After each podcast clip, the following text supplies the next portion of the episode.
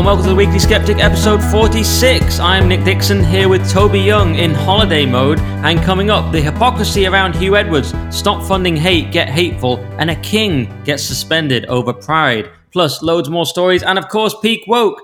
So, Toby, last week we did the episode and we talked about the mystery BBC presenter, although immediately after we finished recording, he was then named and wasn't mystery anymore. So then I was going to call the episode BBC Who, which was quite good. Then I called it Huw Done It, which was even better. But we didn't actually get to talk about Huw, so the, except it was just in the title alone. So we can now do a quick update on it, and of course people have seen it, but it'll be still interesting to talk about because really the hypocrisy around it, it, it has been the most interesting thing. The fact that the the elite, the new elite, have suddenly rallied around their guy, Alastair Campbell, writing long threads about his mental health and why Huw's a great guy and we should all leave him alone. Others like Owen Jones saying the Sun are terrible and evil. They've shifted the blame. A lot of people saying it's not illegal. It's not illegal, guys. As if you know, sending spent buying pictures of some young person when uh, of a different sex when you're married to a woman as if that's like it's a bit off, isn't it? It's not illegal, it's, it maybe, but it's certainly a bit off. But everyone's rallying around to say that Huw's a great guy and he hasn't done anything wrong. What did you make of it all?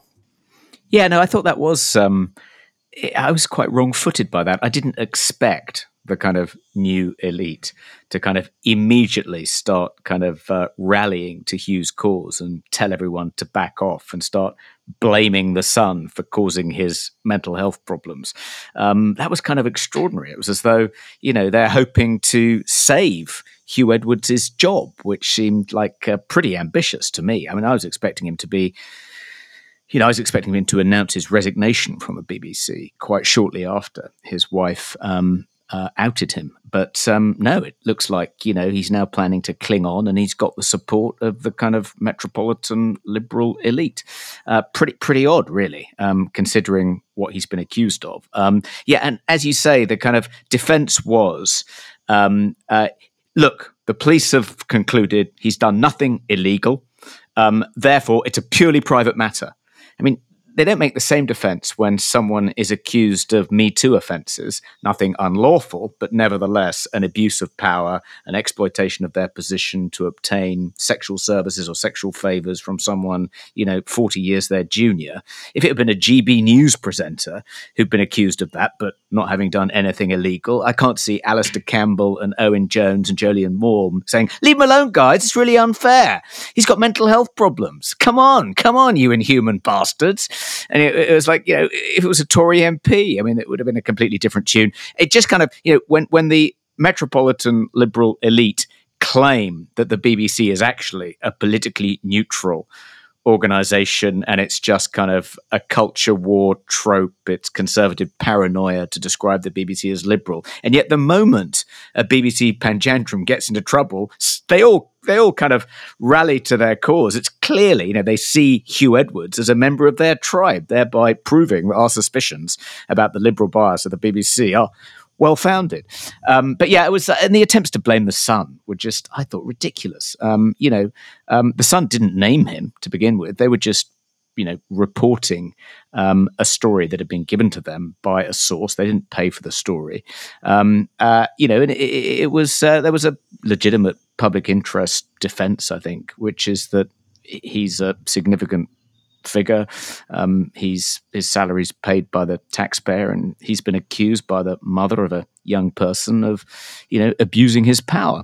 Um, so I think it was a perfectly legitimate story, and I don't see how the BBC can criticise the Sun for running the story when the BBC then followed up with stories of its own about Huw Edwards's inappropriate behaviour towards younger members of BBC staff. Um, uh, you know, so um, uh, and supposedly Keir Starmer is is is intending to use this as a pretext for kind of um, railroading through state regulation of the press. You know, should he win the next general election, God forbid. But uh, not that he needs much of an excuse. I mean, Labour are absolutely determined to do that and are going to do it willy nilly. Um, but yeah, I just thought it was just ridiculous to blame the messenger. Uh, this is basically a Me Too scandal just because it involved two people seemingly of the same sex and a member of the liberal elite doesn't make it anything any less of a Me Too scandal. And if it was a Me Too scandal that had been exposed by the Guardian and it had been about a GB News presenter, you know, Jolyon Maugham would have been dancing a bloody jig. Yeah, absolutely. Several points there. I mean, yes, firstly, I mean, I put a tweet out, and I know people love it when I quote my own tweets. I said, if you're not in the club, they'll destroy you for nothing. If you're in the club, they'll defend you no matter what. I think that was pretty succinct.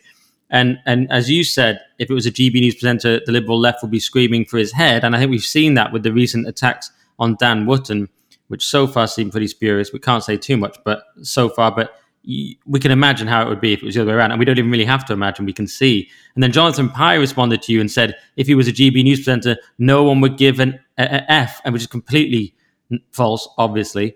Uh, GB News is sub- constantly subject to various attacks, and we'll get into another attack in a minute. But um, yeah, and the, the, the strange thing is, there's a few strange things. One is the well, like you say, of course, this is a story the Sun should cover. Geoff Norcott said yesterday, I did Geoff's podcast. He said, if this isn't a story, what is? And as you also say, the Me Too stuff's all out the window suddenly. That's been trumped by and John. What's he called? Jonathan Sopel. He was another one sort of saying, "Oh, you know, it's nothing. It's ridiculous." They wouldn't have dared do that a few years ago because it would have been a Me Too. But now it's that's gone now. It's purely tribal and it's so temporal as well. It's so it, it, it, like the Schofield thing. He was brave. Remember, we had to call Schofield brave, and I did this that joke on uh, Comedy Unleashed, saying, you know, I, I, I felt bad for wait. You know, I got engaged. It didn't work out. I felt bad for wasting two years of this woman's life. Then I remembered Philip Schofield wasted 27 years of a woman's life, and I felt a bit better because it meaning his wife. And everyone went ooh, and it was like you weren't even allowed to say it. And it was like he was so Schofield was brave. And then suddenly, with this recent scandal, Schofield was suddenly sort of cancelled. Then he came back a little bit. It's like, oh, his mental health. So it's like we always have to go along with their, their narrative. And with this one, the narrative is suddenly Huw Edwards is a great guy who has mental health problems. So you're in danger of like destroying him there. The Sun shouldn't cover it. And, you know, he, it, it's not a story. I'm like, okay, what about his wife? What about the Me Too type aspect? What about the immorality? The immor- immorality is funny because this new elite have no moral code, right? They, they don't follow Christianity, they don't follow anything. So their moral code is just expediency, whatever is convenient in that moment.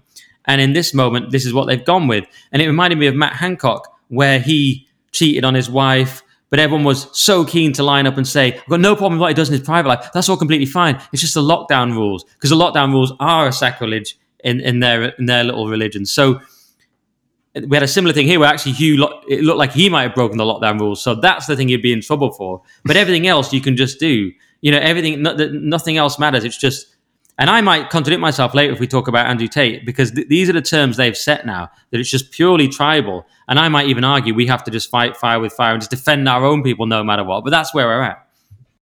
Yeah, I mean, um, I don't think it's that they don't have a moral code. Rather, it's that they're moral code is very much at odds with the majority of the British population. And th- one way of illustrating this is uh, do you remember um, Danny Baker? I think it was in 2019 um, when um, uh, Meghan Markle gave birth to her and Harry's first child, Archie.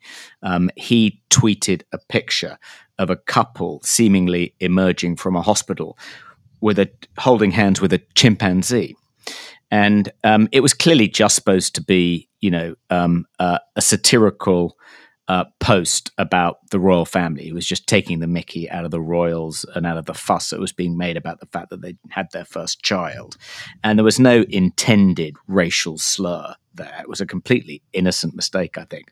But he was fired from the BBC within hours of tweeting that. Um, and as far as I remember, no BBC presenters came to his defence. Alastair Campbell, Jolyon Maugham, Owen Jones, crickets. No one defended him, um, and uh, and it's because breaching a woke speech code, even unintentionally, is a far greater sin in the eyes of the new elite than you know being accused of paying a teenager um, for sexually explicit pictures. That's just entirely a private matter a contract between Huw Edwards and this youth. I'm not suggesting he was under 18. Seemingly he wasn't. Um, that's been cleared up. The police are not going to bring charges. It would have been illegal had he been bet- had he been under 18, but seemingly he wasn't. But nevertheless, he might have been 18, uh, and their relationship supposedly began. They first made contact when he was 17. Um, so, um, but but in the eyes of the liberal elite, um, that's not nearly that, that that's not a sin at all. But breaching a speech, you know, a woke speech code, that's a sackable offence. You know, you can't come back from that. Yeah, exactly. That, that, so yes, it's their morality. Which yeah, all sort of sexual things are allowed, but yes, a race, a racial indiscretion is not allowed. Even if it's, it's unconscious, as you say, it kind of sounds kind of like a. I always thought that's weird. If it's unconscious bias, which is what they attacked him for, they said it's racism, and then people said, well, if it, it's very least unconscious bias. But if it's unconscious, then is he even culpable? I mean, it's like sort of strangling someone if you're sleepwalking or something. You know, the, it was an absurd claim anyway that Danny Baker, obviously, his complete innocence was demonstrated by the very fact that he put it out because you'd never put out something like that if you had any racial thought in your mind at all because you'd never do it, right? So to me, that sort of the, the purity of it was was, demonstra- was demonstrated by the fact that he even did it. Yeah. Um, this is an illustration of um, Young's first law. I think I've brought this up um, on an earlier show, but I said when talking about the new Irish hate crime bill, which will impose the most draconian speech restrictions within the EU, possibly within the whole of Europe, uh, and which is currently going through the Irish Parliament. Um, I said, with reference to that, I came up with Young's first law, which is the more progressive a country is when it comes to sex and gender, the more licentious, the more permissive, the more authoritarian, the more draconian it is when it comes to the policing of speech and language.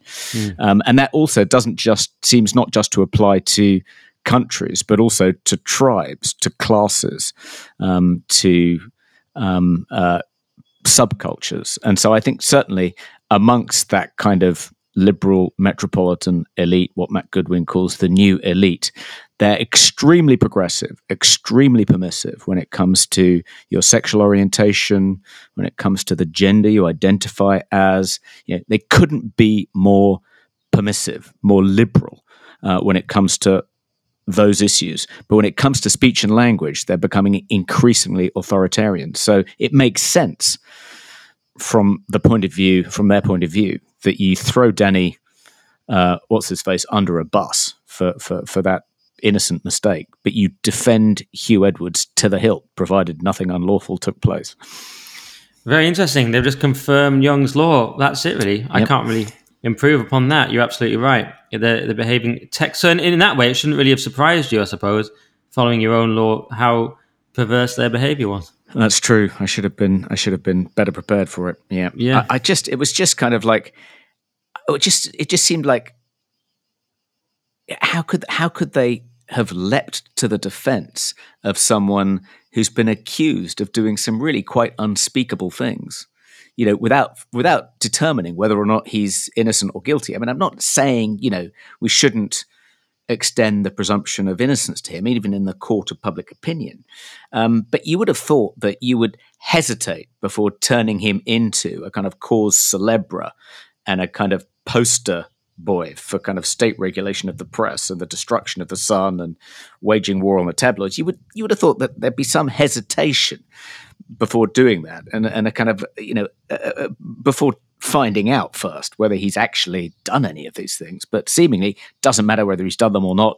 Wasn't against the law, purely private matter. How dare the Sun intrude hmm. on his private life in this this this way? Just, yeah, I suppose. sorry, one thing is they're so protected so they don't think anything's going to happen to them. And two is that they're just thinking, well, this could happen to me. I'm sort of part of the new elite, and my life might not be perfect. So they sort of uh, defending their own in a very t- tribal way and very sort of self-interested way. And but the other thing that I, I, wonder is, do they all get a memo? Is there a group email? Like, is there a WhatsApp group? How is it decided they all say the same bizarre take at the same time? You know what I mean?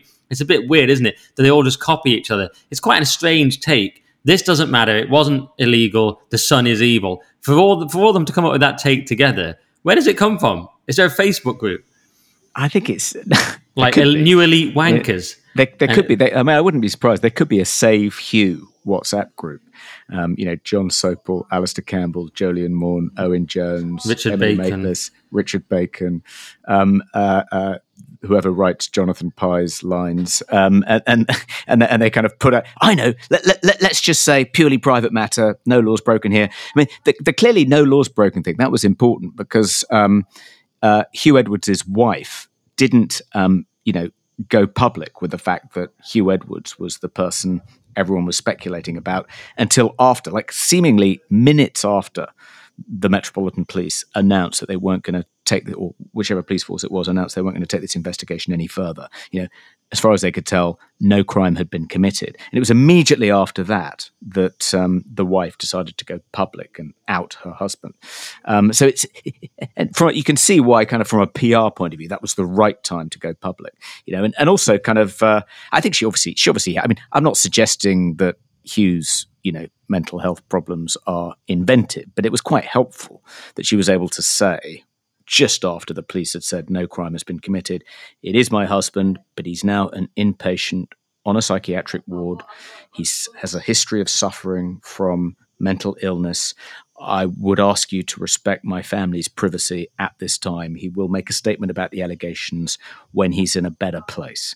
You know, it, it was it was quite a powerful combination of arguments to kind of you know in defense of of Huw and and and and trying to make his you know accusers and attackers look kind of sleazy and insensitive.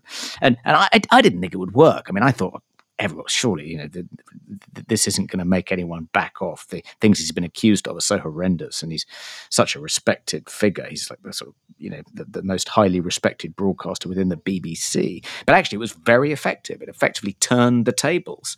Um, and the story then became about the Sun and not Huw edwards yeah, when I saw that, I thought, is that a woman scorned, or is she actually trying to defend him? You know what I mean? Because she she sort of outed him while defending him, but didn't really need to out him, or did she? So I, I sort of thought, is she helping him, or is she going, sod this guy, he's he's cheated on me, and just throwing him under the bus? Oh no, no, no, no, no. She was, she was, she's. I think, I think she's very much on his side and trying to protect him and trying to save his career. Okay, because at first it reminded doing me a good job. Yeah, she did do a good job. At first, it reminded me a little of when someone shared a terrible review of me I'd received as a comedian, like this horrible review, and they shared it uh, on a post, but saying this is really unfair. I went to this show and it was good. I mean, this is terrible. But then they shared this awful review of me that didn't need to be seen by anyone, and thus far more people saw. When I say someone, it was Constantine. But um, thought I'd throw that in there, just reminding me of that. But maybe he was he was also helping me. Um, that WhatsApp group, I do wonder though, Toby, if Owen Jones really fits into that because it is weird because the, the far left sometimes do sort of join in with like defending the new elite, but sometimes they're they're at odds with them. So I'm not sure Campbell and Owen Jones would get on that well. Yeah, that's true, I, and I don't suppose there wasn't a WhatsApp group. It, it just sort of seems that way. It's just groupthink, I think. And one of them trots out the line, and then they they all just follow it. They thought, oh yeah, that's a good defense. And you know, I think Alastair Campbell got in there early with kind of rallying to Huw's defense. You know, leave this man alone. He's a victim here he's got mental health problems. I've often discussed his mental health problems with him. He's been very brave about talking about them in public. Um, he hasn't he hasn't broken the law. The Sun's behaved appallingly. It's a wretched rag. Murdoch. It's all part of Murdoch's uh, vendetta against the BBC. Um, you know, uh, he, he, he, he's a spin doctor by trade. He put the best possible spin he could on it, and it was then just picked up by other people who wanted to defend Huw in the same gang. Okay, so it's groupthink. It's not WhatsApp groupthink. Um, but lastly, on Campbell, though, and we should move on, but when he says he has mental health problems, I always think that's fair enough because you did do a, a, sort of pointless war that killed loads of people. I just think that's evidence of a conscience, you know. And he's admitted this in his interview with Tony Blair, he, one of his interviews with him. He sort of said, you know, do you ever have dreams about it? He has dreams about it and worries about it. And, you know, it's not that I want Campbell to suffer, despite how awful he is. I just think yeah, that's actually normal that you would have a guilty conscience about that. Whereas Blair refused to admit to having any such conscience or, or genuinely doesn't because he's more of a right. kind of ruthless killer leader. These choices had to be done. It, uh, but I think um, Alastair Campbell's mental health issues predate mm. um, uh, the dodgy dossier. Did, did you see that clip that was circulating on Twitter in which Tim Stanley um, eviscerates him on Question Time? Was that was that was that recently, or was that just an That's ancient a while ago. Yeah, someone it's had a while drug- ago. a drug Always goes around. Okay, yeah. And then Campbell says, "Well, he wants to be careful because the last person that did this didn't go well for them." and people say, "Who was that? David Kelly?" Yeah, yeah, I was going to say he's going to beat him up in the car park after, but it can get worse. Um, all jokes, of course. Satirical content, Alastair. Please don't sue us. You're a, you're a great guy, yeah, he's very litigious too. and I know you love Toby. Um, so, should we move on and do this one, which is um, sort of vaguely related because it's the world of TV in a sense, because it's stop funding hate. And I say it's the world of TV because they've been d- determined to destroy GB News as well as the Daily Mail and the Telegraph and others. But particularly, they've had a nasty effect on GB News because we're so new, and they've just had a devastating effect where advertisers refuse to boycott because because of this awful group. And then what we learn is that Amanda Morris, senior staff member of Stop Funding Hate, community organizer, has been criticized for several social media posts, including one where she promoted the phrase "from the river to the sea," a well-known chant used by Hamas to call for the destruction of Israel. And she said various other things that are dodgy, and she's uh, uh, uh, uh, that seem a bit anti-Semitic to say the least. And also, the Telegraph can reveal that Stop Funding Hate is heavily reliant on a group called Ethical Consumer for its campaign strategy and materials. And this is a leading advocate of the boycott, divestment, and sanctions movement in the UK, which pushes for the avoidance of Israeli produced goods and services. So, very, very dubious. And when I say she said other things, let's be very clear. She wrote a report in May 21 criticizing the media for referring to Hamas as an Islamist militant group and said that, in fact, that disregards that they won the popular vote in 2006. Okay, I mean, so that's maybe not anti-Semitic in itself. I'm just that's factual, but I'm just saying it is what it is. But she's certainly been accused of anti-Semitism, and I don't know. Is it? Can we? Does it actually turn out, Toby, that Stop Funding Hate are pretty hateful themselves? Yeah, but I don't think you know that was ever in any doubt, was it? Um, uh, it they clearly hate GB News. Uh, they hate the Daily Mail. Um, they probably hate the Daily Express. Um, they hate anyone who isn't a member of their tribe, um, and they use the um, well-worn rhetorical technique of describing those they hate as haters, as though only their opponents suffer from this particular sin, um, and they are whiter than white. Um, but no, they're clearly full of bile, full of rage, full of spite. Um, and uh, it really shouldn't come as a surprise that a senior staff member is kind of closely aligned with the BDS movement um, and evidently hates Israel. I mean, I'd be slightly loath to go further than that, um, but um, defending Hamas um, that's uh, it's quite hard, I think, to defend Hamas, um, which does use the slogan, you know, from the river to the sea, which means clearing all the Jews out of Israel. Um, it means the destruction of Israel um, and uh, you know, the denial of a homeland to the Jewish people. I think you can legitimately be anti-Zionist without being anti-Semitic, but it's a Venn diagram, and there's there's clearly quite a lot of overlap because if you're an anti-Zionist, you don't think Israel has a right to exist. You want Israel to cease to exist, and you know unless you've got a you know unless you've you've got a good story about well what's going to happen to the nine million Jews currently in Israel if Israel dismantles its borders, you know um, how are you going to defend them? Where are you, where where are they supposed to go? You need to be quite careful if you use a phrase like "from the river to the sea," and you don't want to be accused of anti-Semitism. Yeah. Well, Toby, of course, I'm not surprised, but I was just doing my very fair journalist newsreader thing of like, oh, look, this seems like they're a bit they're a bit flawed themselves. You know, I'm being very, very modest the way I present it because I think that's a strong position to just present it like that and just very calmly point out these people are hateful. And I've said on Twitter, advertisers must decide if they want to be dictated to by an organization that promotes anti-Semites to senior positions. I mean, although actually, I wonder if she'll try and sue me for that. Now I think about it, is that libelous? There's constant worry now that everything's libelous because I've got like people are trying to sue me for something I said on GB News or the or the channel. Obviously, Sweets tried to ha- ha- get that done before.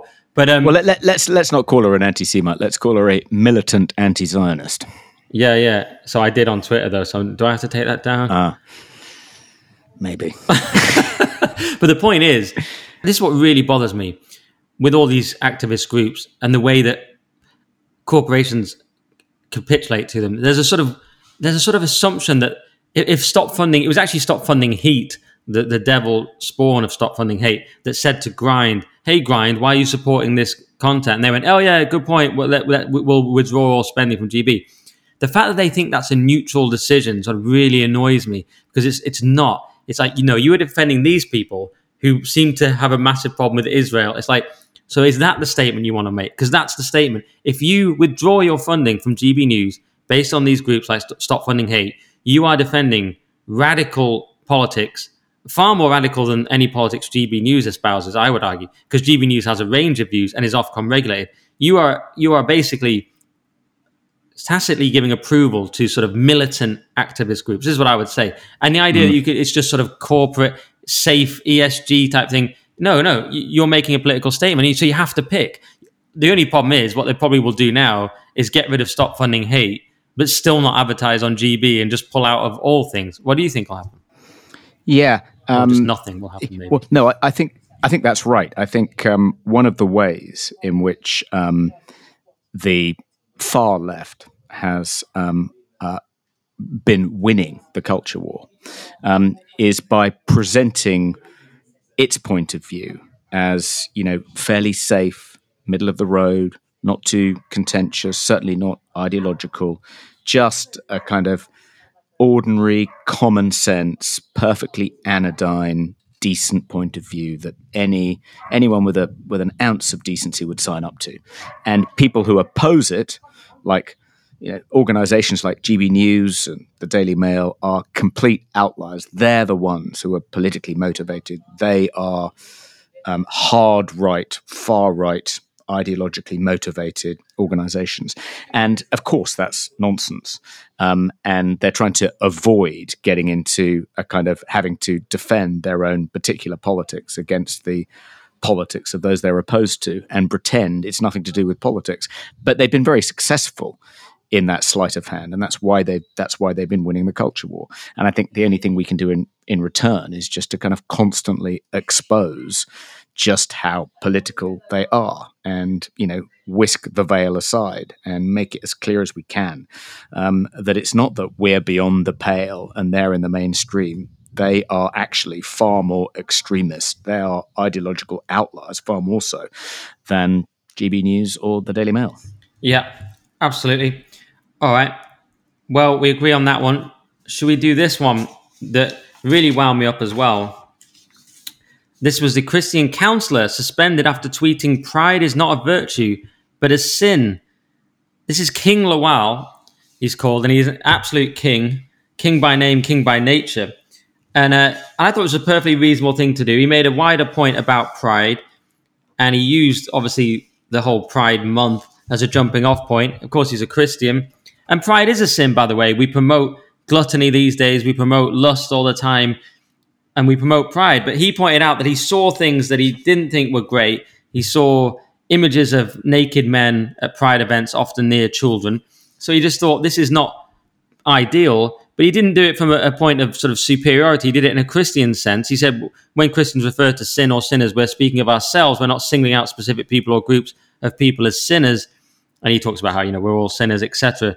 But he did make this point. And shockingly, he was suspended by the Conservative Party, which is amazing to me. And he was cancelled by six other organizations. So he was forced to resign from his job in a nursing and care business after receiving an ultimatum by a different local authority because of his tweet. He was removed as a trustee from an organization that helps children get access to green spaces and suspended as an academy council member for Weavers Academy, and his local library said he could no longer host a planned surgery at the venue. I mean, cancel from the library. I mean, it goes on and on just for saying that pride is a sin. So this shows more clearly than ever we are in a new world here. The Christian country we had is gone, which I think we all know at this point. But there is a new religion, and you cannot blaspheme against it. And if you do, you will be destroyed and cancelled from your jobs. The Conservative Party, who are fake conservatives, will cancel you just for saying that pride is a sin, which it is. What do you think, Toby? Yeah, no, this is um, as you say. It's uh, we think that uh, we've we, we no longer have blasphemy laws in this country because we've repealed the official blasphemy laws, um, but actually um, we have um, all these unofficial blasphemy laws, and one of them is you can't criticize pride. Um, uh, it's extraordinary. Um, that seems to be the kind of um, that seems to be the strongest taboo at present. The thing you're most likely to be persecuted for if you do. You know, there was that story a couple of years ago. Maybe it was maybe it was last year. The guy who retweeted the kind of pride flag reconfigured, reconfigured as a swastika. I think um, it was a, a, Laurence Fox stunt, and he retweeted it, and you know, within hours, you know, the police showed up mob-handed on his doorstep. Um, uh, we we had um, we had the, the, the mayor of the town in Yorkshire um, who participated in the Pride flag waving ceremony um, was criticised by some of his Muslim brothers, uh, apologised, and then you know, uh, and then immediately was pounced on by kind of the progressive militant secularists, and ended up having to resign as mayor. And this is another example um, in contemporary Britain. If you dare to breathe a word against pride, um, you know, you can expect to lose six jobs. I was, you know, this guy was even more cancelled than me. I lost five positions. Sounds like this guy's lost seven. Um, not only has he been, suspended, well, he hasn't yet lost his job as a Conservative councillor, but he's been suspended and he may well, I'm sure, come under pressure to resign. Um, but you'd think, yeah, w- why is the Conservative Party suspending him for, for, for criticising pride? I mean, uh, since when was that, um, you know, incompatible with Conservative Party values? It's pretty extraordinary. Um, we've reached out to him at the Free Speech Union to see if he needs any help, but um, I think he's being well looked after by the Christian Legal Centre. Well, certainly since Cameron would be one, so with the uh, with the old A list and all that kind of thing, and uh, as my friend Carl would say, they're trapped in the Blairite paradigm. So the Conservative Party now are just a sort of post Blair party, yeah, and and things like Pride we see this a lot in the Conservative Party as well, don't we? All there, they've got lots of woke little groups and woke youth groups and all this kind of thing that Steve Baker seems to be involved in. They're just very woke now as a, as a party, don't you think? Well, I think there's there's there is an anti woke uh, strain, yeah. yeah. wing, but it, they're definitely in the minority. Though supposedly, um, uh, Rishi Sunak is going to ramp up the war on woke agenda um, over the next few weeks, particularly if he loses these three by elections on Thursday, which um, looks odds on at the moment. Um, that'll be the first time a Conservative Prime Minister has lost three by elections on one day. Um, so I imagine it, uh, it, uh, the war on woke is quite, from his point of view, it's um, it's it's it's quite attractive because it doesn't cost anything. You, know, you don't need to really need pass any legislation to declare war on woke. Um, doesn't cost any money. So I, I can imagine he will um, uh, uh, uh, start ramp, ramping up the kind of anti woke rhetoric. But uh, you can't do that and suspend conservative councillors for criticising Pride. No, absolutely shocking. Well, we completely agree on that one. Um, this one's even this one's a very controversial one in a way. This is the Trocadero Mosque. So Asif Aziz, a property tycoon known as Mr. West End, has um, is establishing the three-story house of prayer and Islamic center inside the Trocadero, which is situated between Piccadilly Circus and Soho. So they're turning this what was a casino into a mosque, a sort of massive mosque in central London. And if you, this guy's quite got quite an interesting past. Um, in 2017, he claimed that his estranged wife was not entitled to his then estimated 1.1 billion fortune as they faked a marriage certificate in Malawi in order to bring an adopted child to the UK. It's quite a good get out, isn't it? I, I recommend that for all men now. And the way marriage is, just just try and just fake your marriage so you don't have to pay out any money. Um, they reached an out of court settlement. And he also was known for threatening to bankrupt businesses forced to close because of the lockdown unless they paid their rents on time in a sort of what was characterized as a fairly sort of hard nosed and brutal way. Who knows? Eh, hey, everyone's got a complicated past. There's just some things I found about him in the papers. But obviously, people are seeing this as a, many people anyway, are seeing it as a sort of symbolic thing. And one of the people actually includes our friend Andrew Tate, the top G, who we'll talk about in more detail later. But he put out this very sort of provocative tweet saying this building is literally dead center in the middle of London's historic center. He says center twice. Amazing news. The only alternative to Islam for the Brits are pride flags, as they no longer have any innate culture or patriotism. Allah is the best of planners, and I look forward to seeing the Islamic Republic of Great Britannistan in her final form. Britain will be fully Islamic soon. So, Tate there, uh, hang on, Toby's got some. Toby's on holiday, guys, so he's he's, he's dealing with the, the annoying thing of having your family having holiday fun when you're trying to work. Okay, holidays are for work. It, they're for silently working and recording things. They're not for I'm frolicking. I'm getting a lot of criticism for working when I'm supposed to be on holiday. It's actually, yeah, yeah it's like it's taboo now to work when you're on holiday. Yeah, yeah. When did that start? Yeah, yeah. Well, it's like, yeah. no well, wonder the country's going to the dogs. Yeah, yeah. The 50s had it right. It should, should be like men just drinking whiskey in the day, do, doing advertising copy, and being sexist to their secretary and working on holiday. Um, so, well, sorry, Tom. Hopefully, they we, we, won't do a massively long one, but hopefully they'll allow you to finish it. But what did you think to this uh, mosque and Andrew Tate's tweet about it? Yeah, well, it's, I mean, I, obviously, I, I don't look forward like Andrew Tate does to Britain becoming an Islamic republic. It reminds me of that um, Houellebecq um, novel about France becoming an Islamic republic. So submission, submission, yeah, pretty great book. book. Michel Houellebecq. Yeah, yep. But it, it, it is slightly odd. It does feel like a kind of provocation. Um, you know, um, why do we need a mosque in the Trocadero, um, of all places? Um, in the, you know, it's like Leicester Square. Um, but um, you know, Andrew Andrew Tate, I suppose, has a point in that um, uh, you know, what else? What, what else does our culture now stand for? What else are we going to celebrate in Leicester Square? And at the same time, you know, it's not as if Leicester Square is a holy place, and so this represents the kind of capture of one of the kind of great flags of British civilization by Islamic insurgents. Um, it's a it's a kind of cultural wasteland anyway. Um, uh, well, having said that, I'm a huge fan of the Hippodrome, um, which hosted me and Isabel Oakeshott recently um, when we did our our stage show. Um, but um, you know, it is a casino. It's quite hard to be too bothered about this without sounding, you know, borderline Islamophobic. Yeah, I, I do see a point, and that, that's why I was surprised you wanted to do the story. but um, but um, yeah, I mean, it, it does. It yeah, it's bound to seem symbolic, though, isn't it? Whether it really is, or whether it's just a property developer doing what what they do, I don't know. And like you say, I mean, a lot of places are a, a wasteland in London now. I did a podcast on the current thing with a guy called Hugh Wilborn, very interesting guy, and he's living in Vietnam now. And he just uh, he just found when he came back to London post COVID, he just felt it was like a desert wasteland. Doesn't really feel like that here when you're sort of pushing past people on the tube, but I, you know there are a lot of boarded up shops where I am, and it it is a kind of a, a bit of a wasteland these days. But yeah, maybe Tate's right. I mean, some people are hating on Tate, of course, because of that. They're saying, "Oh, this is the guy you like," and uh, Calvin Robinson said something like "Get back, Satan" or something. I'm paraphrasing, but it definitely involved the word Satan.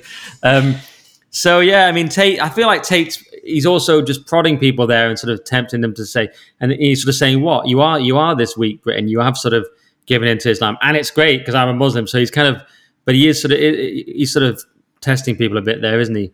I don't know whether you see it as a capitulation or just a bit of property expansion. I don't know. I find it hard to tell um, when uh, Tate becomes kind of aggressively Muslim, whether he's just doing it to troll people and to kind of confuse the haters, um, or whether he genuinely believes it, um, or maybe that's not a useful distinction in Tate's case. I sometimes do walk through the West End late at night on the way back from events, you know, heading to Tottenham Court Road to get on the Elizabeth line to get the last train back to Acton. Um, and, you know, it's full of drunk people, you know, vomiting, snogging, um, uh, trying to buy drugs, looking for prostitutes. You know, it does feel like the death throes of you know of Western civilization. So you know, um, you're saying you would welcome Sharia. well, I wouldn't welcome Sharia, but maybe maybe cleanse the maybe, streets. Maybe a bit of bit of uh, you know. Uh, there are a few churches around there, but um, most of them have been converted into nightclubs or apartment buildings. Um, uh, so uh, you know, may, maybe the kind of recapture of that part of London by kind of uh, the religious. Maybe it's hard, it's hard to get too worked up about it. What you're saying is that one day a real rain will come and wipe all this scum off the street. You've gone full taxi driver, Toby. It's sort of you, but you're sort of Muslim vigilante. Like one day Sharia is going to come and wipe all this scum and filth off the street. I mean, don't you like drinking out in these places, though, Toby? Aren't you one of the people yeah. that will be cleaned up? I probably will be. I'll probably, yeah, the the yeah the the headscarf wearing uh, militant will leap out of his Uber and shoot me first. I imagine as I'm staggering towards the tube yeah. after a night of heavy drinking with my Tory pals. Yeah. You're symbolic of the decadent West. Well, in submission, I mean, spoiler alert, but the guy basically realizes that it's actually easier for him just to convert or get several wives. You know, yeah. you've got young wives. It'll get funded massively for his academic nonsense by the, you know, Saudis or whatever it is. He's like, cool, yeah, this works for me. So maybe that's how it will be. Yeah, no, I think the, yeah, the, the kind of um, yeah, the disturbing conclusion of submission is that actually, provided he pays lip service to his new Islamic masters, he'll actually be able to lead a much freer existence than he can in contemporary France. Right. Yes. Very Houellebecq, very provocative, very satirical. And speaking of provocative, I got slightly distracted there, Toby, because Laurence Fox has now quote tweeted my thing calling the woman anti-Semitic. So my brain just going, I'm definitely getting sued. Oh now. no, he's signal boosted it. Yeah, no, yeah, he's, he's just increased the damages she's going to get a hundredfold. Yeah, my forthcoming apology. I would like to apologize when I characterized what's her name as anti-Semitic. Although she did praise Hamas, that was just factual. And from the river to the sea doesn't necessarily mean no, no, no. Oh, fuck's sake. And if I don't do that, they take my house, like they did with Katie Hopkins. That's it. She refused to apologize, and they got her house. It's yeah, a tough choice, isn't it? And I haven't even got my house yet. The day I buy it, I get sued for this tweet, and I lose my house the first day, Toby.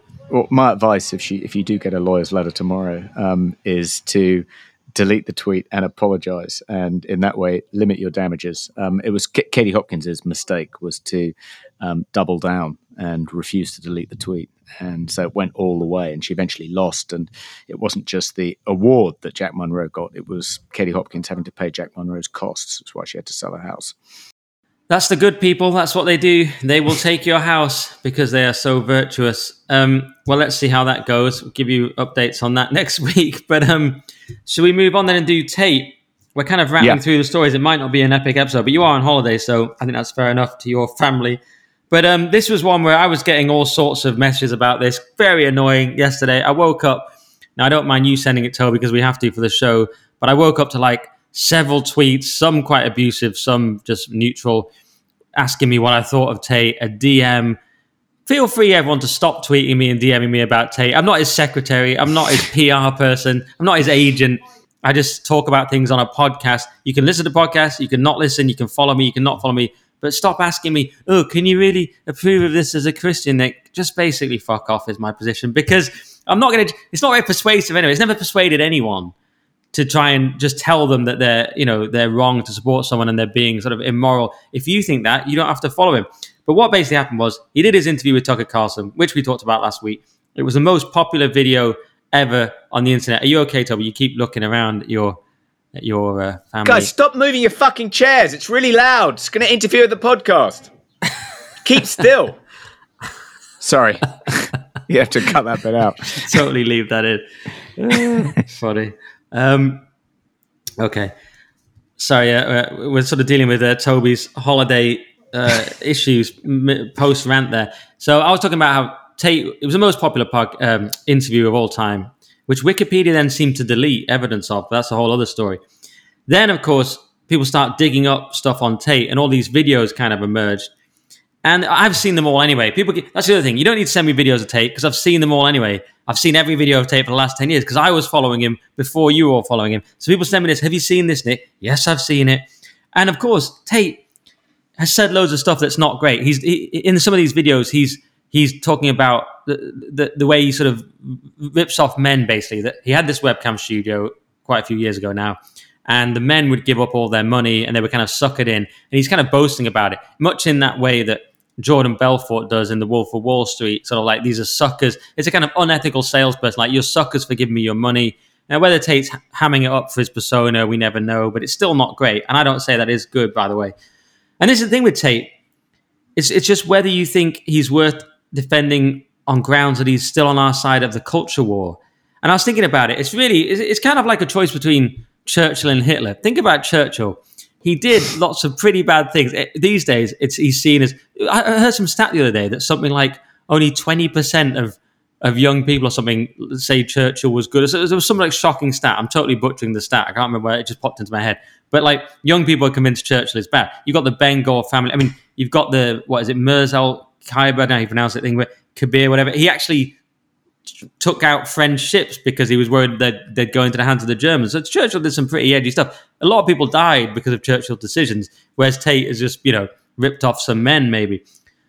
But you go, he's still better than Hitler. So why I say that is, don't we actually, Toby, have to get really hard nosed about it? Because Tate, they're trying to re-educate kids in schools, and they're saying Tate is evil. Instead, you know, learn about masturbation at nine, learn about rough sex at twelve, learn that you're a different gender, go on a path that ends with you mutilating yourself. So the choices are actually side with Tate, who uh, uh, who is not perfect by any means, but for young boys is a better role model. Work hard, have a nice car, and punch some people in the face in, in, in inspiring is a much better role model than what I've just described.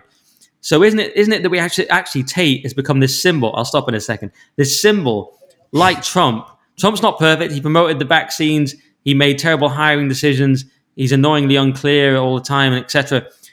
And he's a bit liberal in a lot of his policies. He's a bit of a boomer, but he's as a symbol. 2016 was very important, and the fact that people had a voice and an, another option. So this is why ultimately I still back Tate, despite all these messages I get. What do you think? Yeah, I think that's. I'm not sure that's a knockdown argument in favour of Tate. I mean, I don't see it as a binary so choice. You, you support between, Hitler? well, there you go. I, I, think you've, you've, framed it in a particular way there that I reject. I think um, there are. I agree that um, what boys and young men are being taught and the people held up as role models by the authorities um, are pretty poisonous, not very good for them. Um, but there are more attractive um, male role models, I think, than Andrew Tate. You know, what about John Wayne? What about Jordan Peterson? Um, what about Nick Dixon? Um, so uh, I think I think I think I don't think one you know just because he is on most issues on our side uh, doesn't mean we have to embrace him um, or embrace the other side. Um, but specifically, when I, I saw the um, the kind of video um, that all the Tate haters were tweeting, which was his interview with Tucker intercut with um, uh, evidence that when he was telling Tucker what it was he was likely to be prosecuted for in Romania, um, he was minimizing his crimes, and uh, so you know, um, uh, and he was he was he, he, he was defining the sex trafficking allegation in a way which made it sound like complete nonsense when actually there did seem to be a bit more to it if you looked at some of these documents that the had been had been kind of intercut into the original video. I mean it just i think the the the the, the point people were making is not that were you aware that that Tate has done all these terrible things, or were you aware he said some controversial things in the past? I think they were specifically making the point that he was playing down what it is he's being investigated and potentially prosecuted for in Romania in that interview with with with Tucker Carlson. Yeah, that was one point. Didn't you find it suspicious how, and of course Tate said it was a matrix attack, but how all the conservatives suddenly, Liz Wheeler, various other ones, Sidney Powell, whatever she, what's she called, Sydney something, she, um, she, all these people were uh, were, suddenly attacking Tate at once, which I found a bit interesting. I mean, this is another thing. I'm, I'm trying to find someone's name. It doesn't matter. It won't be good podcasting. This is quite suspicious. I mean, the mainstream media. One thing that annoys me. I've been following Tate for many years, so I can you know make my own decisions. People, when I, when I get suspicious when people suddenly say, oh, Tate's evil because the mainstream media's told them. It's the first time they've even heard of him. So you should be suspicious of that already. And then what we've seen now is this video suddenly goes around and all the conservative commentators are now attacking him. And it's like, so now you're suddenly tweet messaging me because you've now seen this. I just wouldn't want to be manipulated like that. Like I, I've got an aggregate view of Tate because I've watched him for years and years. So I can form my own opinions and already have. You guys are all just seeing something now and reacting to it and and someone they want you to see that. Now, also that can sound a bit root one conspiratorial, like Tate say Matrix attack. I just think when something like that happens in a concerted way, coordinated way, or looks coordinated, whether it is or not, I just say I don't know, uh, just just just engage your own brain. But look, it's not that you have to like Tate. I mean, Tate. Here's another little analogy for you, Toby. Tate is a bit like you know, there's Vietnam movies. He's a bit like a sergeant in Vietnam who he sort of he went a bit crazy burning up the village and started laughing maniacally. And you were like, I'm not sure about, this guy. But then again, he's going to lead you into the next battle and you kind of need him. So maybe that's another analogy for Tate. Now, of course, there is a line. If you think about Michael J. Fox in Casualties of War, when he's the only one that doesn't rape the girl, of course, I would be like Michael J. Fox. I know this because I'm I don't have that kind of thing in me, and because I'm not a conformist, I didn't wear the mask, I didn't take the vaccine. So I would always stand up for my own principles, which are probably a lot better than Tate's, which is why people say, "Why do you defend him?" But there is a line where, of course, you would not defend someone. If I thought Tate had actually raped anyone, of course, I wouldn't defend him. But I'm not sure being a bit of a dick about boasting about your sales in the past qualifies. I don't know. I don't know. I could be wrong. I could be wrong, but either way, whether I'm wrong or right, I still don't think it's going to work for people to keep asking me what I think about. Why does it bother them what I think of Tate? Maybe they just want my opinion and they because they respect me somewhat. Uh, I think it, it's it's partly you know people love catching people out and making them look foolish if they possibly can, um, uh, particularly if uh, you know your political opponents. But um, isn't it also that you know Tate just has very few defenders, um, and you are? I mean, can you think of anyone else with your profile? Who regularly appears on our television screens, who has one of the fastest growing podcasts in Britain. Can you think of anyone comparable who's willing to go out on a limb to defend Tate. So you have sort of become his de facto unofficial spokesperson. Um, well, Tucker, I suppose, uh, is the obvious one. Yeah, but but he's not UK based. Um, but he's he's. I bet people are you know. But I'm sure Tucker's getting a lot of people messaging him too, um, saying exactly the same things. Uh, presumably, I mean, just just just um, just to inject a note of skepticism about your uh, slightly conspiratorial sounding kind of suspicions about why all these conservative commentators kind of uh, started, you know, tweeting this video supposedly deconstructing the Carlson interview all at the same time. Isn't it more likely that uh, actually it's not because they they're they're they're Tate haters? It's more because they want to distance themselves from Tucker. They probably all want to kind of continue to appear regularly on Fox News. So if they can have a crack at Tucker, that's a way of endearing themselves with the powers that be at Fox News. Keeping that's interesting. Up I didn't think of that. I think if they were doing that, I think it's quite a risky angle because it's not clear that Fox are going to be more powerful than Tucker in the future, or, or, that Fox will even survive. So I'm not convinced that's what they are doing. I think probably they're just making an anti-Tate point, and they just think it, and they just they just are commentators for a living. But you may be right, Toby. You always see these things in more nuanced than me, and probably more calculating Machiavellian ways that I don't even think of because I'm so innocent. But um, you may be right. I'll, I'll continue to take crap from these people, but it's just I don't. I would never message someone I don't know and be like, "You sure you want to defend this person?" I think when people do that, they're actually being egotistical. I think one, it's never persuaded anyone. If you read books on psychology, that's never persuaded anyone. Just trying to tell them directly they're wrong in that way.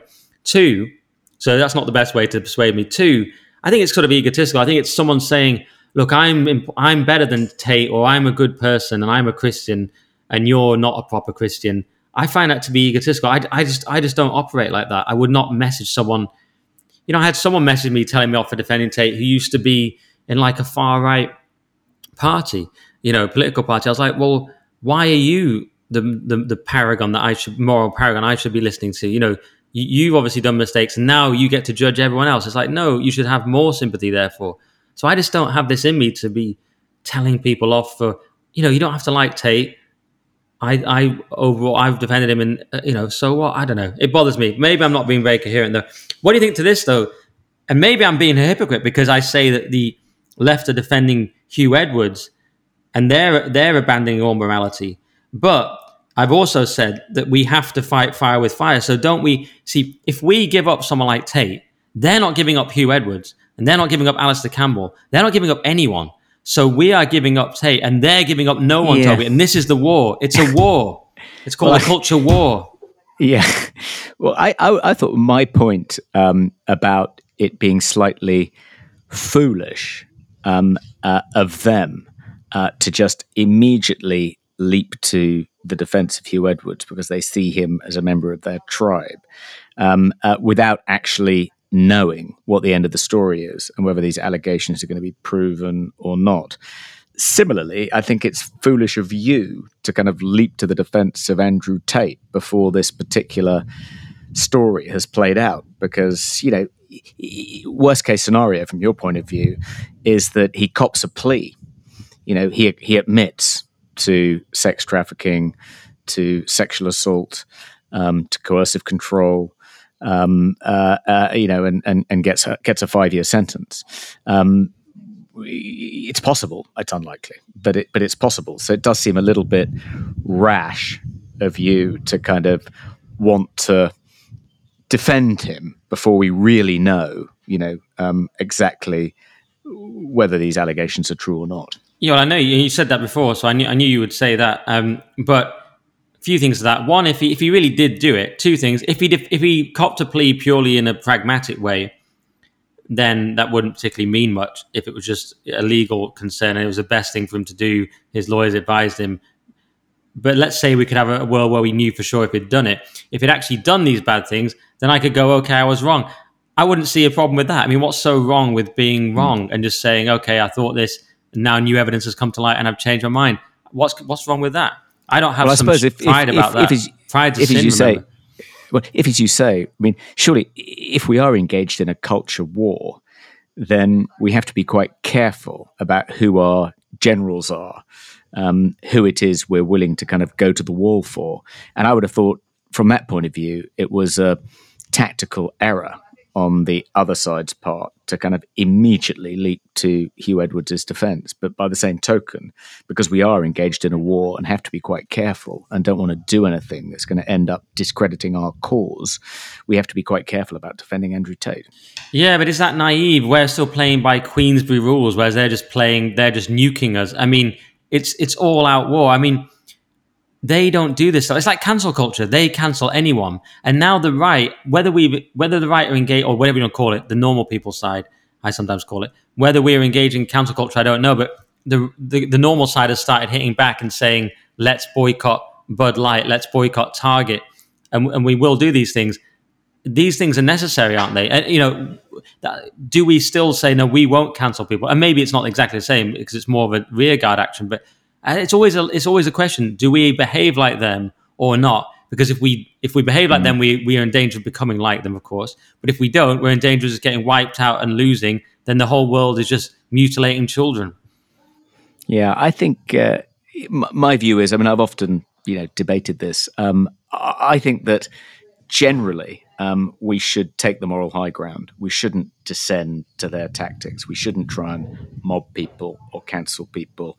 We shouldn't rush to judgment. We shouldn't deny people due process when they're accused of various sins. Um, I think we have to be better than them. Um, but at the same time, you know, I wouldn't, I wouldn't, I wouldn't mind if there was a kind of black ops wing of our side that engaged in underhand CIA like Machiavellian tactics to discredit some of the tribal leaders on the other side, provided it was provided there was a safe distance between we so we had plausible deniability.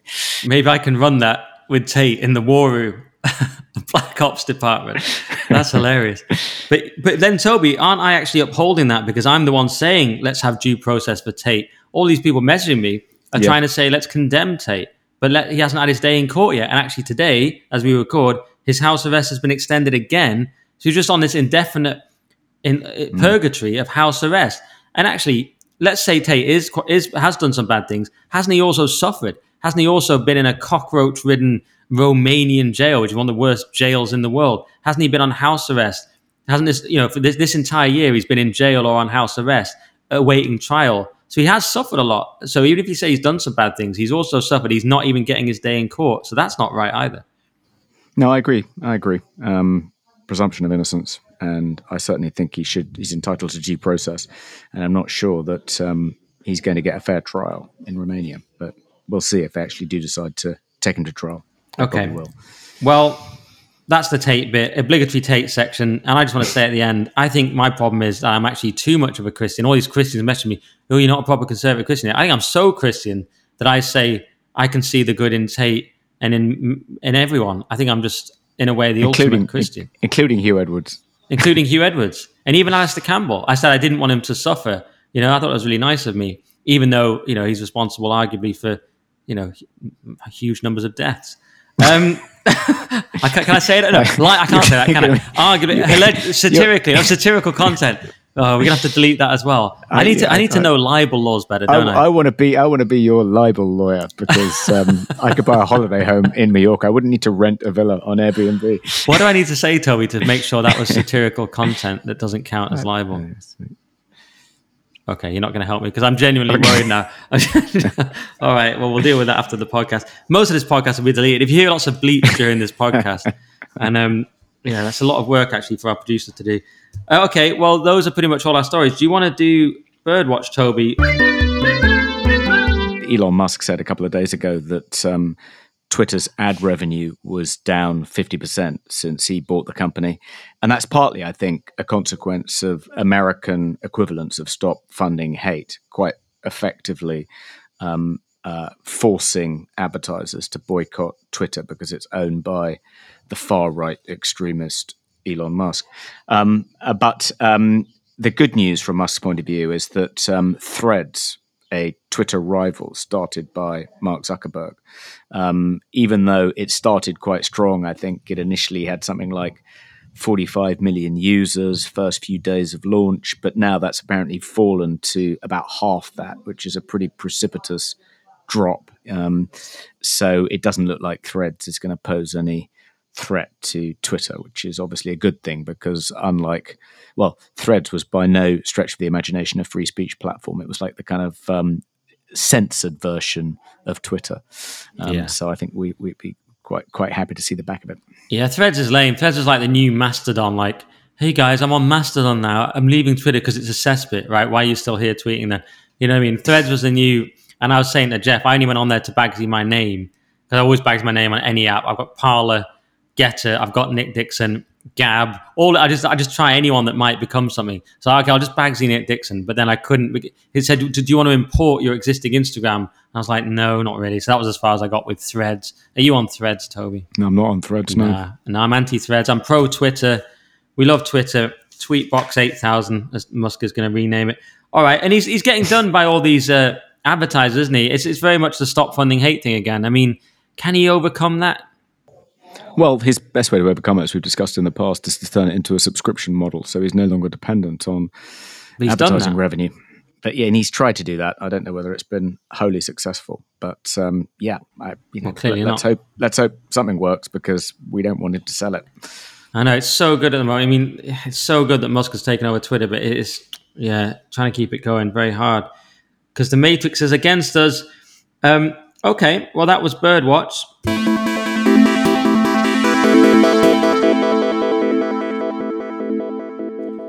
All right, so let's have a quick word from our friend Thor. So Dan Hawtrey, CEO, says, I'm starting to think of Thor as my secret weapon. He has helped me and coached me with running my business, and most recently, he helped me fight through one of my biggest fears, public speaking. I was due to give a speech and told Thor about it, highlighting my phobia. Thor couldn't have been a better help he turned my phobia into confidence and coached me through my speech over several sessions, managing to build on my confidence every time I spoke to him. The speech went amazingly. People laughed at my jokes, they asked loads of questions, and I was even invited to speak at another event. Thank you, Thor, you're a superstar.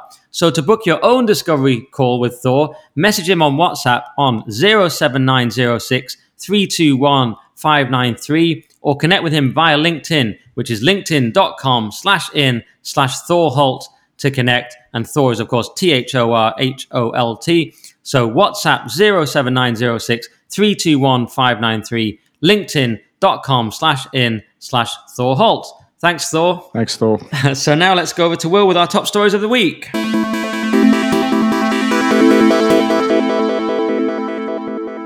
All right, so I'm here with Will Jones, Dr. Will Jones, I'll have you know, editor of the Daily Sceptic. And as usual, we have some very interesting stories. And this first one, Will, I'm just going to share with you. I mean, you wrote it, but I'm going to share it with you. And this is scientists who denounced COVID lab leak theory as a conspiracy secretly believed it was highly likely leaked messages reveal. Shocking, Will. Yeah, shocking, as though we didn't see this one coming. I mean, this is an old story. We've known for a long time that these emails and teleconference happened with Fauci and other scientists at the heart of the gain of function controversy happened at the end of January, beginning of February 20 2020 and the conspiracy around that to cover over to suppress the possibility of a lab leak. So, so old story in a way, but new new developments all the time. The latest developments are that that new messages, new Slack messages this time. That's an that's an online workplace chat app that work teams uh, use to discuss with one another's forum.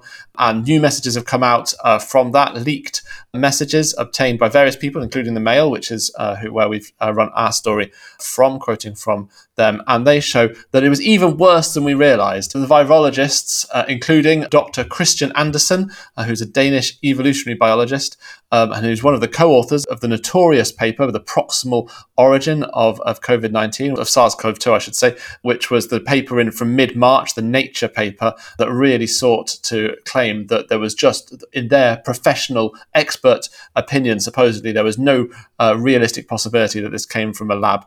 And, and what these messages, uh, these new messages, show is that Dr. Kristian Andersen, one of the authors of that, one of the leading anti lab leak people, that in and, and also the author of many fairy tales. Sorry, Christian yeah, that, that, well, Hans Christian. Yeah, that's yeah. an interesting same name. Yeah, a similar name.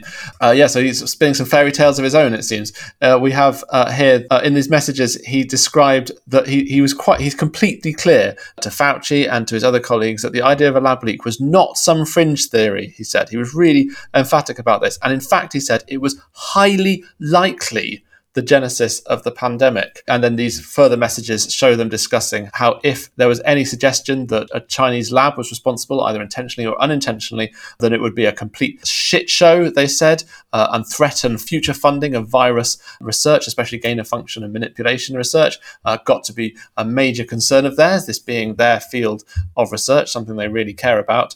And so, for political reasons, they decided to, and it's completely clear in these messages, that they decided to talk down, suppress uh, any idea that it could have come from a lab. But it's completely clear in, in these messages that that is not what the uh, what these many of these scientists in this discussion at that early stage thought at the time. Yeah, and perhaps I was naive, but I always thought, okay, they wanted to cover up the lab leak because of the people who might be implicated in the virus being released. But I, for some reason, didn't make the extra leap and think, oh yeah, the future gain of function research they're also concerned about. That was the extra shocking bit for me.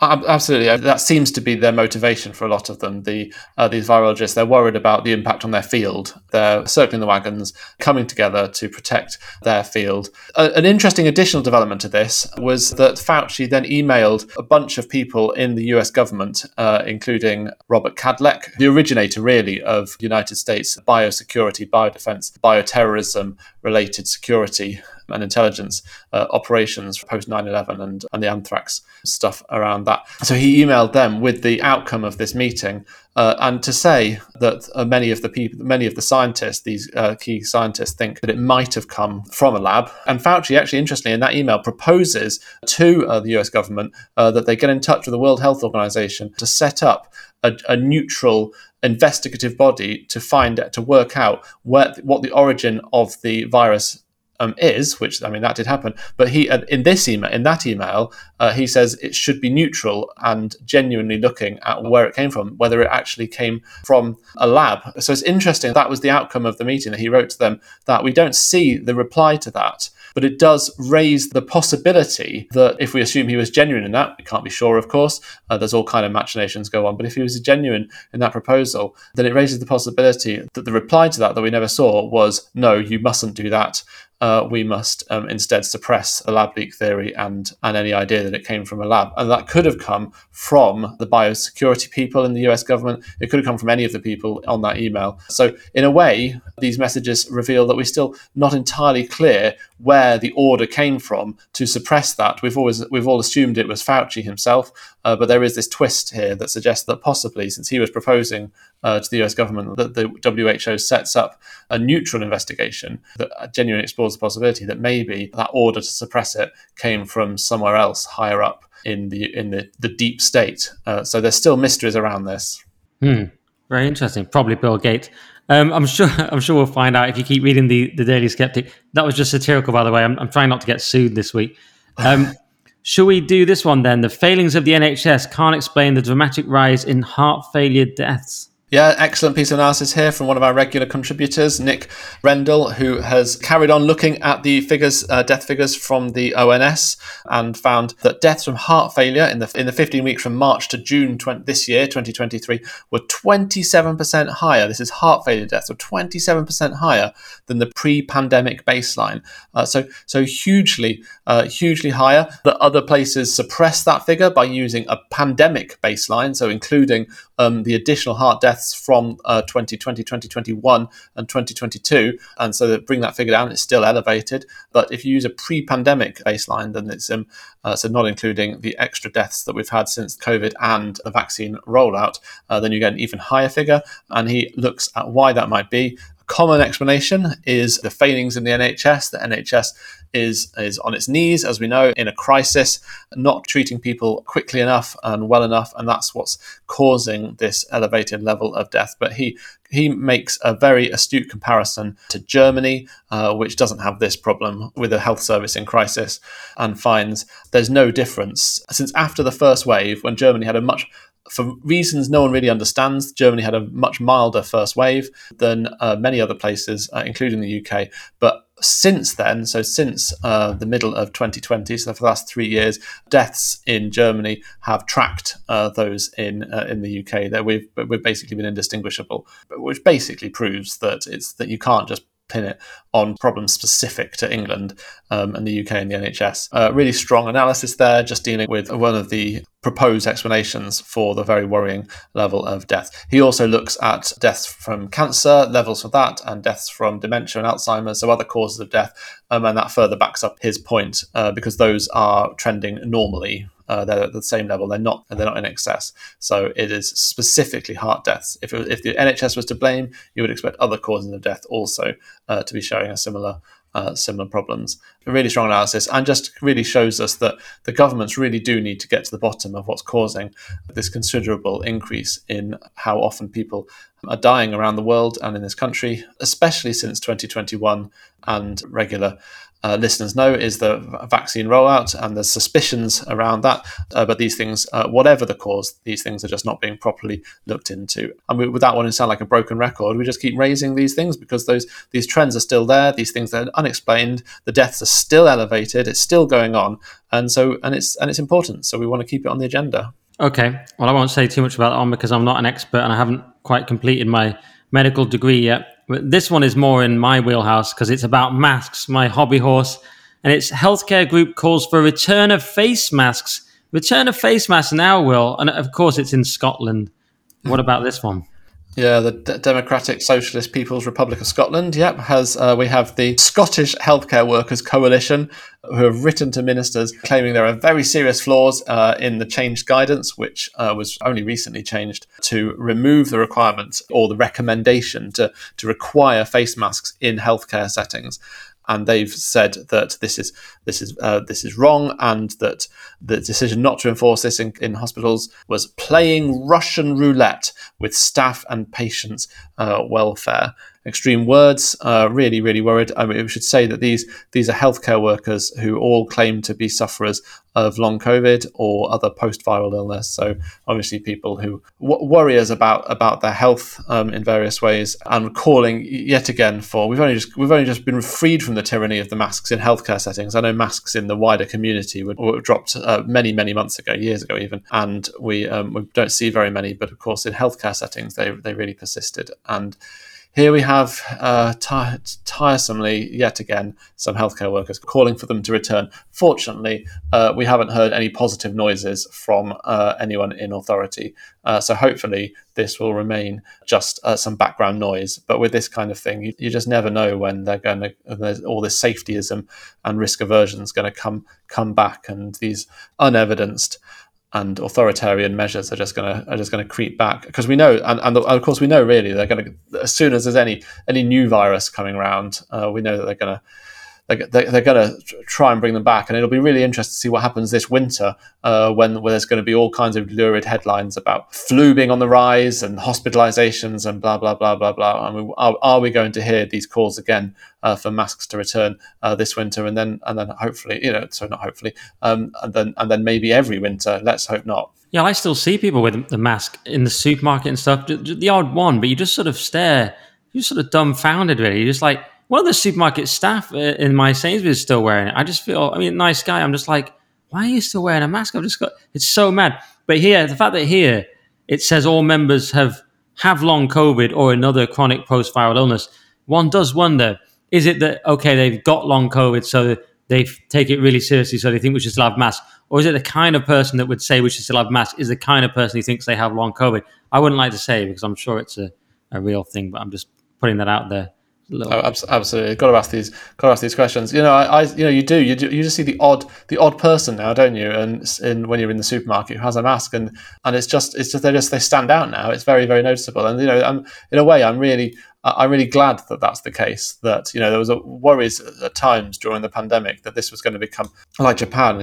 This, these wearing these masks and covering our faces from one another was going to become entrenched. Uh, but really, now it has become uh, only a, a, a, very unusual, rare sight. Thank goodness. As I said, it will be it will be interesting to see what happens come winter and when flu's on the rise again, and and how that affects people's behaviour and the and also the rules, um, especially in hospitals. Yeah, and just but we've just got to hope, haven't we, that it's um, this kind of masking religion, this idea, this this clinging to these these useless pieces of cloth that are supposedly protecting them from minuscule microscopic particles. That um, that this this attachment to these, uh, like a superstition, is not going to take hold um, long term. Yeah, and I should just say, lastly, some of the people may have health concerns, and I understand that, but a lot of them just seem very healthy, but they're just and young, but they're just wearing a mask. Madness. Yeah, yeah. What about this one? Just very quickly, do you want to do this one? The Nobel Physics Laureate 2022 slams climate emergency narrative as dangerous corruption of science. Yeah, actually, yeah, we'll just mention this briefly. This is another great piece from Chris Morrison, our environment editor, co winner of the 2022 Nobel Prize in Physics. Dr. John Clauser has launched an attack on the climate emergency narrative and called it a dangerous corruption of science that threatens the world's economy and the well being of billions of people. Doesn't mince his words. And he says that climate science has metastasized, like a cancer, into massive shock journalistic pseudoscience. Uh, yeah, so really, uh, really, as I say, doesn't mince his words, lays it on the line. Um, and he's one of, of many uh, prominent scientists who don't go along with the with the narrative. Uh, often people uh, towards uh, you know in retirement uh, towards the end of their career, so they don't fear cancellation or aren't really chasing the green dollar, the uh, the money that comes with backing the official narrative, and so are willing to to speak out against this huge politicization of science, where scientists uh, who should know better are really just pushing a, a politicized a political agenda and corrupting what the evidence actually shows. We've seen it with the temperature records, where they're constantly adjusted. We've seen it with claims about extreme weather, which is supposedly getting worse, uh, when in fact the trends, uh, the actual data shows otherwise. That extreme, so-called extreme weather, is not. Uh, there are no clear trends uh, in it. With Arctic ice, which is not uh, following the narrative, it obviously hasn't been reading the right scientific science papers, and so it's not doing what it's uh, what it's told. So there's many scientists, and he's the he's the latest, and it's great. Um, it's great to hear them uh, speaking out and just injecting uh, some skepticism and some dissent uh, from that hugely costly narrative, which is only going to get more costly um, in the coming years. Yeah, a nice change from the summer of death, hottest ever, hottest in a billion years summer that Europe is currently suffering. Well, all right. Well, great stories as always, and we'll catch up with you again next week. Thanks, Will. Well, thanks, Nick.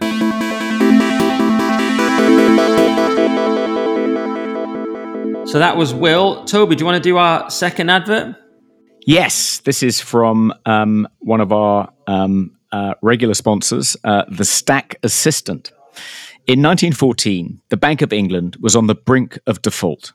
War was looming, and wise depositors were increasingly redeeming their good as gold notes for real gold. Half the bank's gold had gone, and the rest would never cover the outstanding pound notes. So the UK launched war bonds, hoping to borrow £350 million, but less than a third was raised. Instead, the Bank of England printed the shortfall and bought its own debt. A patriotic mandate for war was claimed based on this trick, a secret that was kept for over a century. The day of unlimited money and unlimited war had begun. With a fixed issuance money, an unpopular regime can only wage war while its cash lasts. But with unlimited cash, such regimes can fight on until the wealth of all its citizenry has gone too. Sadly, as states from Argentina to Zimbabwe now show, no war is even needed. Corruption and wokery are more than enough for the monetary rot to spread. Bitcoin fixes this. At the Stack Assistant, we offer free advice to help you stack your first sats, as the subunits of Bitcoin are called, and securing your stack into self custody. Email us on the Stack Assistant at pm.me. That's the Stack Assistant, all one word, at pm.me. I have to apologize. I think I said Britcoin instead of Bitcoin somewhere in there. Britcoin, of course, is the um, uh, colloquial name for Britain's central bank digital currency and is not by any stretch of the imagination the same thing as Bitcoin. It is Bitcoin that the Stack Assistant can help you with. And you can find the Stack Assistant on the Stack Assistant at pm.me. We should have Britcoin though. Tony Blair could come back and launch it like Britpop. It's like, hey guys, we need to make Britain cool again. Let's have Britcoin. I suppose it would be, but then quite sinisterly, it would be their own central bank digital currency, and the friendly face of it would be like, hey, we get Blur out and Oasis, and it's it's Britcoin, everyone. But actually, they're just you know forcing you to live in a Chinese credit score system. Yeah, yeah. No, but they'll try and sell it to us. They'll say, yeah, the great thing about Britcoin is we can help you cut down on that excessive alcohol consumption and those carbs you're trying to cut out of your diet. Uh, just send an email to the Bank of England and we'll stop you being able to purchase more than four units of alcohol per week. And Yeah. all that sugar no longer available to you. Yeah, yeah. Britpop was about cigarettes and alcohol, and they they cut to cigarette. I was looking for some action, and then it cuts back to. But Britcoin is all about health and, and it cutting out cigarettes and alcohol. And, uh, you show someone trying to buy them, eh, and it just doesn't let them buy them with the with the Britcoin. Yeah, Britcoin is about keeping you safe, making sure you don't overindulge, because after all, you can't trust yourself. Trust us at Britcoin. you'd be good at those adverts, Toby. That- yeah, be good at that. Had one too many. Well, introducing Britcoin, the new social credit score, but we don't call it that. They wouldn't call it the social credit score, would they? Introducing the new Chinese social credit score to Britain. And That that would be the internal. That would be like when Alan Partridge reads. Oh, oh, sorry, I think that was an internal memo that they read out. Yeah. Introducing If you've done nothing wrong, you've got nothing to worry about. In fact, it'll make your life much more convenient. Yeah. And if you're ever tempted to do anything wrong, knowing it will affect your Britcoin credit score will keep you on the straight and narrow. So you don't have to think about difficult questions like morality and free will. Do you like steak? You'll love bugs. Britcoin allows you to buy as many grasshoppers as you want. You can now powder them and eat them in a lovely brownie. Why not try our new Hornet sandwich? Only available with Britcoin. Terms and conditions apply. Why not try our new larvae pizza, sponsored by Britcoin? Um, Tony Blair munching on it. Mm, delicious. yeah. The great thing is, this is high protein, and I know I'm doing something great for the country. Britcoin. Tony Blair, I was bald before I started eating these Britcoin bugs, and now look at my hair. Yeah. Britcoin. Um, what did you say before I went on my Britcoin? Because I missed it. What did you actually say about Britcoin? What was your first take on it? You said I said Bitcoin there. What did you say it was? Well, I said it was very different from Bitcoin. Okay.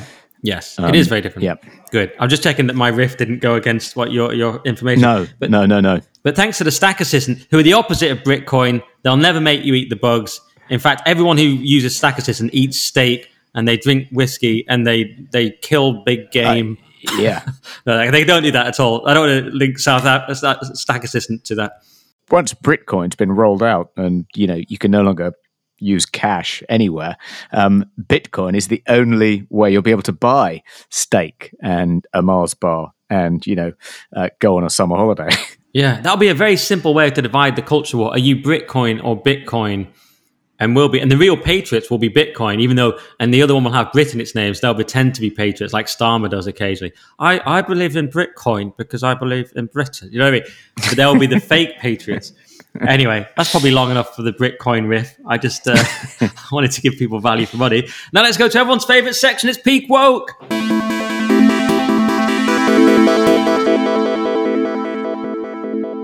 All right, so we've got a great peak woke this week. You can tell I'm feeling a lot better than last week, can't you? I got really excited there.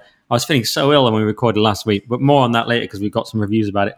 But let's do a peak woke from the Telegraph here. Oh no, that's the wrong one. Let's not do that one. Let's do this one. It is from the Telegraph actually, and it is that the uh, Church of England defends teaching controversial race theory, and this is the white supremacy pyramid. So teachers at Church of England schools in Suffolk are teaching children something called the white supremacy pyramid. And this comes incredibly from a guy called Nigel Genders, who has a perfect name. His middle name is 100. So he's called Nigel 100 Genders. So it sounds like an American Indian. And he's, a, he's sort of the doppelganger, evil doppelganger of Nigel Farage, you know what I mean? But he just talks about gender. He's like, you know, a lot of people say I talk about gender too much, but there are 100 genders. You can be asexual or you can be biromantic. Um, so he's Night Nigel Farage, but he just talks about gender. Isn't it funny? Isn't it funny that actually non-binary people are the best? Um, so that's uh, I can do the cadence, I can't do the voice yet. But um, so Nigel Genders has come out. He's the Church of England chief education officer. I don't even know why they need one of those. And he said that teaching racial justice in schools has never been more important. I've changed his voice again, but this is the uh, so anyway they're teaching this bizarre white supremacy i don't really know what this pyramid is because i just haven't didn't even look because it's such obvious bollocks and he says the church's wide work on racial justice is not an attempt to reflect demographic trends in society to be politically correct or to engage in a culture war but it totally is all of those things but rather is fundamental to what we believe as christians what that you believe in the white supremacy and it just once again shows you toby this is their new religion this weird kind of pseudo I said on GB, this is this is worse than pseudoscience. It's pseudo sociology. This is this is up there with phrenology to me. It's like, hey guys, look at the skull sizes. It's like, look at the white supremacy pyramid. It's like, what are you talking about? It's like a South Park sketch. Look at the pyramid. It's like, what is this nonsense, Toby? Yeah, the I, I think I've looked at the white supremacy pyramid before, and I, I seem to remember that it's like um, you climb the stairs, you know, towards white supremacy, and it's got a kind of like gateway white supremacy drugs, like um, watching GB News or reading Quillette. I remember that reading Quillette was, I think, part of the white supremacy kind of uh, stairway to hell. Uh, you reach the top of the pyramid, you're a white supremacist. Yeah, it is total nonsense, clearly produced by some enormously rich NGO funded by the Ford Foundation in the United States and which has crossed the Atlantic because very helpfully um, wokery pokery and all its guises, including cancel culture and authoritarian speech codes, have all been exported by America, but they haven't exported the First Amendment. So it's the worst of all possible worlds. Um, but yeah. This it, the pyramid of white supremacy. I found one from the Equality Institute. It starts off with indifference. There are two sides to every story. Apolitical beliefs, avoiding confrontation, politics don't affect me. That's like apparently bad minimization, white savior complex, not all white people, not believing POC experiences, denial of white privilege, post racism, and then it's got veiled racism, which is victim blaming, racist jokes, Eurocentric curriculum, tokenism, cultural appropriation, racist icons. Discrimination is the next one, racial profiling, mass incarceration. Wow, that escalated quickly. Racial slurs, fear of POC, anti immigration policies, calls for violence.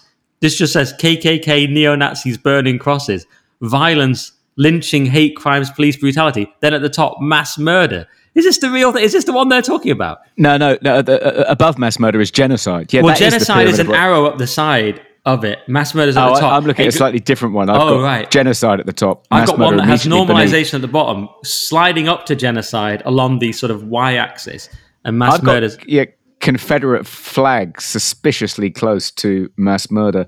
But uh, yeah, just just below they've got um, what have they got? They've got um, predatory lending. That sounds like an anti-Semitic trope, doesn't it? Usury. I mean, Usury. This, the one I've got here, Toby, is is the Church of England article, and then has the one that I had next to it. So I think it is this one. Well, they they think it's this one in the Daily Mail at least. Isn't that shocking? I should have looked at that before the show. You go from like minimization very quickly up to lynching yeah, well, I see. I've got uh, color blindness about halfway up the pyramid. So if you claim to be, if you if you quote Martin Luther King and say you judge people according to the content of their character, not the color of their skin, you're halfway to being a white supremacist. Yeah, and I love that indifference is on the bottom of the scale. Like there are two sides to every story. Like basically being a centrist dad is like the the first rung of white supremacy. Yeah. You know I mean? Two sides, guys. I've got it's just a joke. As as a, as a, as that's yeah, well you're well on the path. Oh yeah. just yeah. joking, guys. Just joking. Oh yeah, that's my thing, isn't it? That means you're a white supremacist. I'm probably like, yeah, on this one, I'd be at veiled racism, victim blaming, racist jokes, Eurocentric curriculum. Yeah, do all of those. Um, I don't know. Do I do tokenism and cultural appropriation? I don't think so. Racist icons. Don't think I've got any racist icons in my house, unless you count my Trump poster. Um, Toby, shushing his family again there. What, what's your first peak woke? so my I feel so bad for your family. my, in a way. My my, my first peak woke is um, so this one's quite close to my heart. So um, uh, several branches of Waterstones um, claim to be stocking Sharron Davies's uh, new book. Um, uh, uh, we, of course, you know, at the Free Speech Union, we hosted um, the book launch for Sharron Davies's new book. Um, so they claim to be stocking it, but uh, no one can actually find it in these branches of Waterstones that claim to be stocking it. So the suspicion is that woke staff members are hiding the book, so members of the public, can't actually buy it. Pretty shocking. Wow, yeah, that's absolutely pathetic. And it wouldn't surprise me. I went into Waterstones. We, we spoke about submission by Houellebecq. Of course, I've read it, but I actually gave my copy away and then I decided I want to read it again. So I thought I'll go in Waterstones Crouch End. And I was like, there's no way they're going to have it. They did have one Houellebecq book, but it was Atomised. I was like, I, I was thinking, would they even be able to stock a book like Submission by Houellebecq? I very much doubt it. And if they did, they, someone would totally hide it. Um, all right, we, we, we better get onto another peak woke because Toby's family are committing the crime of enjoying their holiday. I, I hope you can't hear them. Um, I yeah, can hear them a all- bit, but I feel bad because I'm so sensitive. I'm now going to worry that your family will hate me and say Nick stopping us having our holiday. You know, some of them already No, don't like me because of my pro Tate stance, although some of the lads do like me. But um, um, but it's uh, it's a bit of a worry. So I'm going to get on and do my next peak woke, which is this CPS nutcase, really. So a trans activist on the CPS hate crime panel called Kemi Badenoch a raging transphobe and thinks J.K. Rowling needs to be taken down from the world. All right, well, that was peak woke. We got kind of interrupted by Toby's holiday, so we're just going to end because it's becoming impossible. Toby's so much of a workaholic. He's working on holiday. I feel guilty, but we, I think we've done a decent job. We've recorded a podcast despite Toby being away, which I think is a good job. So let's just go and do our reviews and nice reviews as always. And we thank you very much for these. And I'm, I'm going to load them any second. Um, so, so is, I don't know if I should read the bad ones. There's one here, Toby, that's criticizing you again for saying she when you for men who have transitioned or you know whatever who are obviously Right, men who, right. who have but you they some people seem to believe you do that on purpose i maintain that you just you just uh, just, I just get confused. get confused yeah yeah but they don't seem to to do. believe you um i mean this one says Toby loves calling a bloke she almost as much as Nick loves a moan. Stay skeptical. I mean, come on. I I had a viral bug. I was puking up. I still did the podcast, and Toby doesn't do it on purpose. Most of them are great though. Someone says sickness and podcasting. Very impressed that Nick did the podcast while ill, particularly so. I spent two days in bed last week with sickness and the nasty D, and barely moved from my bed. Listened to a podcast or two, but only when I felt slightly better. Nick is a hero. And Toby is a role model, works all hours and even on holidays, which we proved today, and the loudest voice of reason we have during these deranged days. So that's pretty nice, isn't it? That's nice. Yeah. Yeah. And someone else says valuable public service, an amusing look at our descent into madness. They can make you smile as you hurl your speaker at the wall in disgust at the insanity of modern life. I miss Jordan Peterson's valuable input, but I'm sure he'll return. Yeah, hopefully he'll return soon. And just other ones like that. Someone else says, wonderful podcasting. I think I might have read that last week. So thanks for your reviews. And quick plug for my other podcast, The Current Thing. We have an episode with a certain Mr. James Delingpole coming up on Friday.